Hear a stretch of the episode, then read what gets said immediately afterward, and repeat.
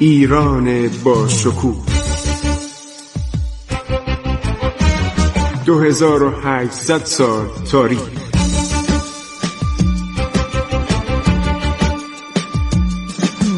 عبور از تاریخ.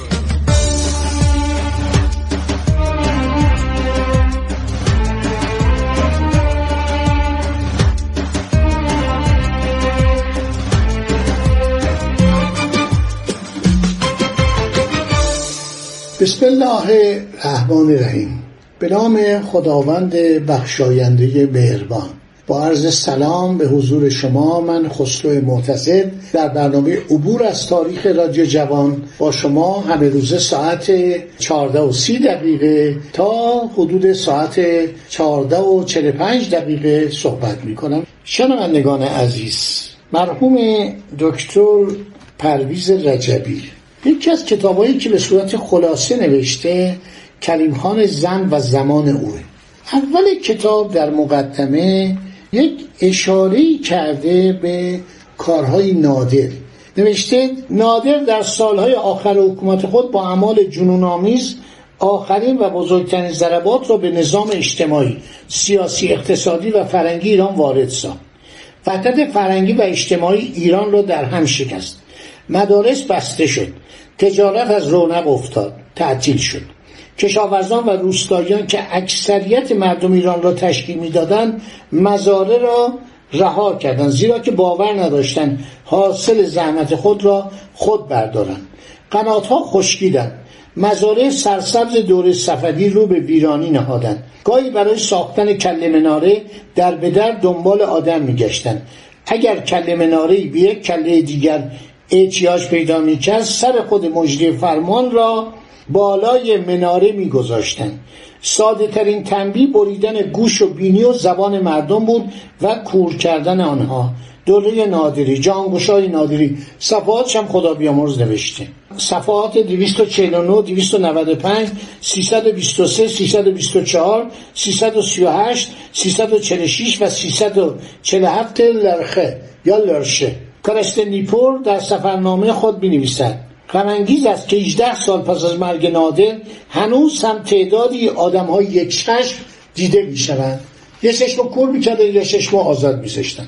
لاکارد نوشته نادر به تمام ایران حکومت مطلق داشت اما خود اسیر جاه طلبی بی حد خود بود. به خاطر این جاه طلبی از ریختن خون به هر شکل و ترتیبی باک نداشت. هر چه خون بیگناهان بیشتر ریخته می‌شد جنون نادر بیشتر می‌شد. یا واقعیت تاریخ همینه. تاریخ نمیشه بی خود تعریف کرد و تمجید کرد. خوبیاشو گفتم رفتارشو گفتم نبوغ نظامیشو گفتم. این واقعیت دیگه. این میرزا محمد کلانتر فارس کتابش معرکه است. روزنامه میرزا کلانتر. همه اینا رو چه نوشته؟ مردی که می‌توانست پایه های ایران نوعی را محکم کند در شب یک شنبه یازدهم جمادی آخر سال 1160 کشته شد. اونم با اون وضع فجی. سرشو قطع کردن. جنازش هم در مشهد دفن کردن. مرد بود که متاسفانه اسیر جنگ بود اسیر قیمه و خرگاه بود. عرض شود که پایتخت نداشت. پایتختش اردوگاه بود. و عرض شود در چنین وضعی هستش که نادر وقتی پسرش رو کور می‌کنه پسره داد می‌زنه میگه پدر جان این چشمای من نیست که کور کردی بلکه چشمای ایران بوده است. بعد هرج و مرج میشه و کتاب ها همه درباره این وقایع است. تاریخ گیتی گوشا کتاب خوبیه که به وسیله میرزا محمد صادق موسوی نامی اصفهانی با دو زیل آن نوشته شده. زیل یعنی دنبالش جلد بعدیش. دو زیل آن تعریف میرزا عبدالکریم ابن علی رضا شریف و آقا محمد رضای شیرازی که این کتاب در اومده.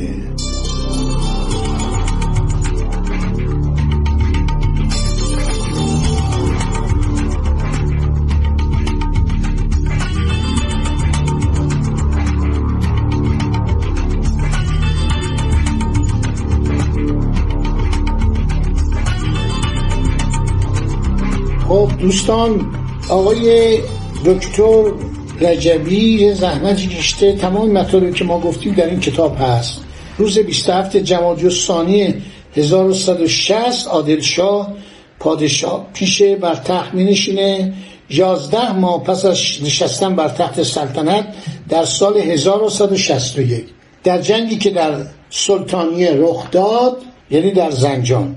از سپاه برادرش ابراهیم خان که اون نیز ادعای شاهی شکست خورد اسیر شد. چند روز بعد به دستور ابراهیم خان برادرش چشمهای او را جراح باشی کور کرد. هر شود که البته این ابراهیم خان والی عراق و اصفهان بود در اصفهان بود که ایشون کتاب مجمل تواریخ میگه که ایشون اومد و جانشین او شد.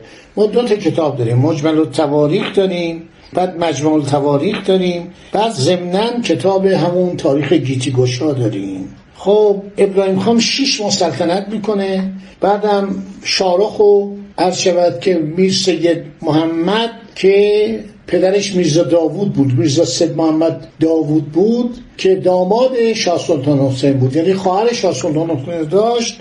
این ادعای سلطنت می‌کنه که اونم میکشنش و سلیمان ثانی نظریه سرجان مالکوم که می‌گوید سلیمان ثانی با زور و خیانت به حکومت رسید به نظر درست نمیاد. دکتر رجبی ایراد می‌گیره بر سرجان مالکوم و میگه که این شخص محبوبیت داشته.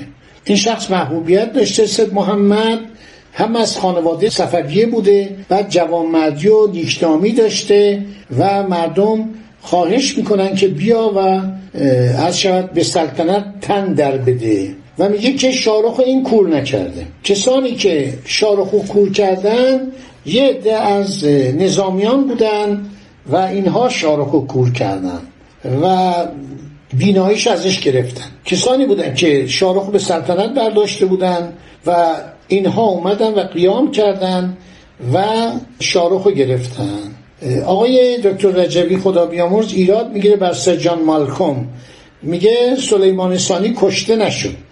در سال 1207 هجری قمری در منزل خود به مرض سل درگذشت و در ماه رجب 1163 قبل از این جریانات. حالا الان ما به مرگ سلیمان ثانی هم همین به اصطلاح میرزا محمد سید محمد رسیدیم. ولی برمیگردیم عقب در ماه رجب 1163 شارخ کور مجددا به کوشش سردار با وفای خود یوسف علی خان از زندان رهایی یافت و بر تخت سلطنت نشست. تا سال 1210 که حالا بعد ماجراشو میگیم که بعدم شارخ در مدت طولانی بر خراسان سلطنت می‌کرد و کسی کاری به او نداشت به احترام نادر. احمد خان عبدالی هم که به مشرق خراسان رفت در شمال شرقی ایران کشور افغانستان را تأسیس کرده خود را احمد شاه خان احمد شاه عرض شود که عبدالی.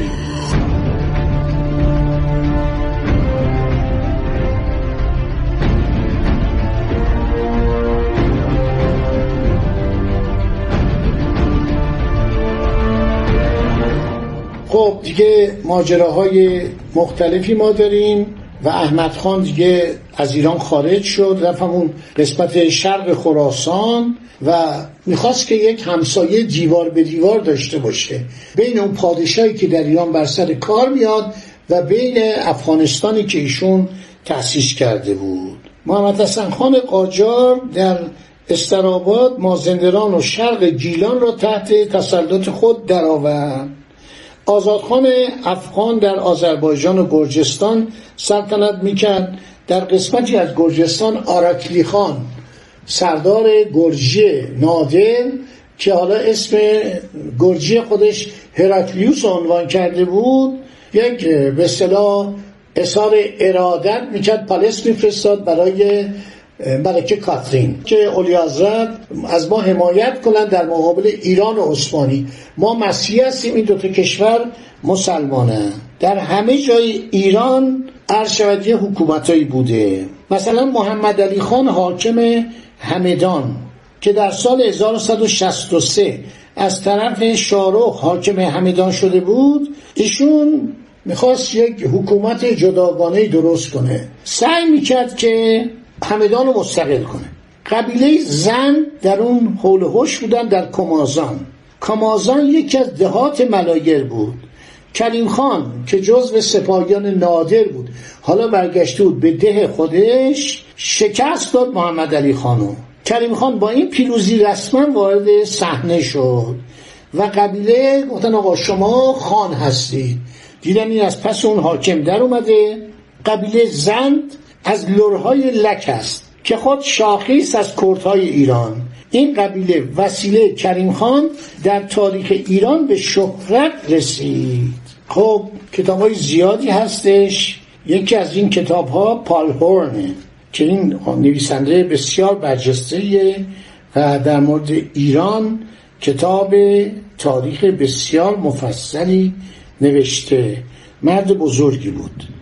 هر شود که آدم های زیادی در این باره کتاب نوشتن خارجی ها ایرانی ها یکی از شاهدان دوره زندیه کارستا نیپوره.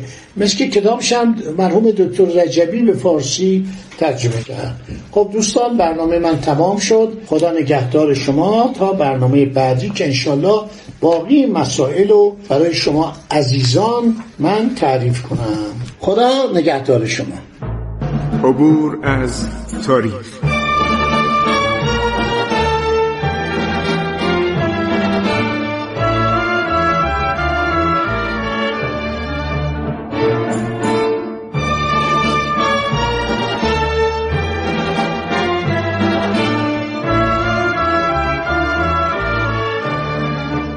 ایران با شکوه.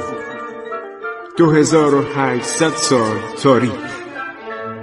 سرگذشت ایران ما به روایت خسرو معتزد.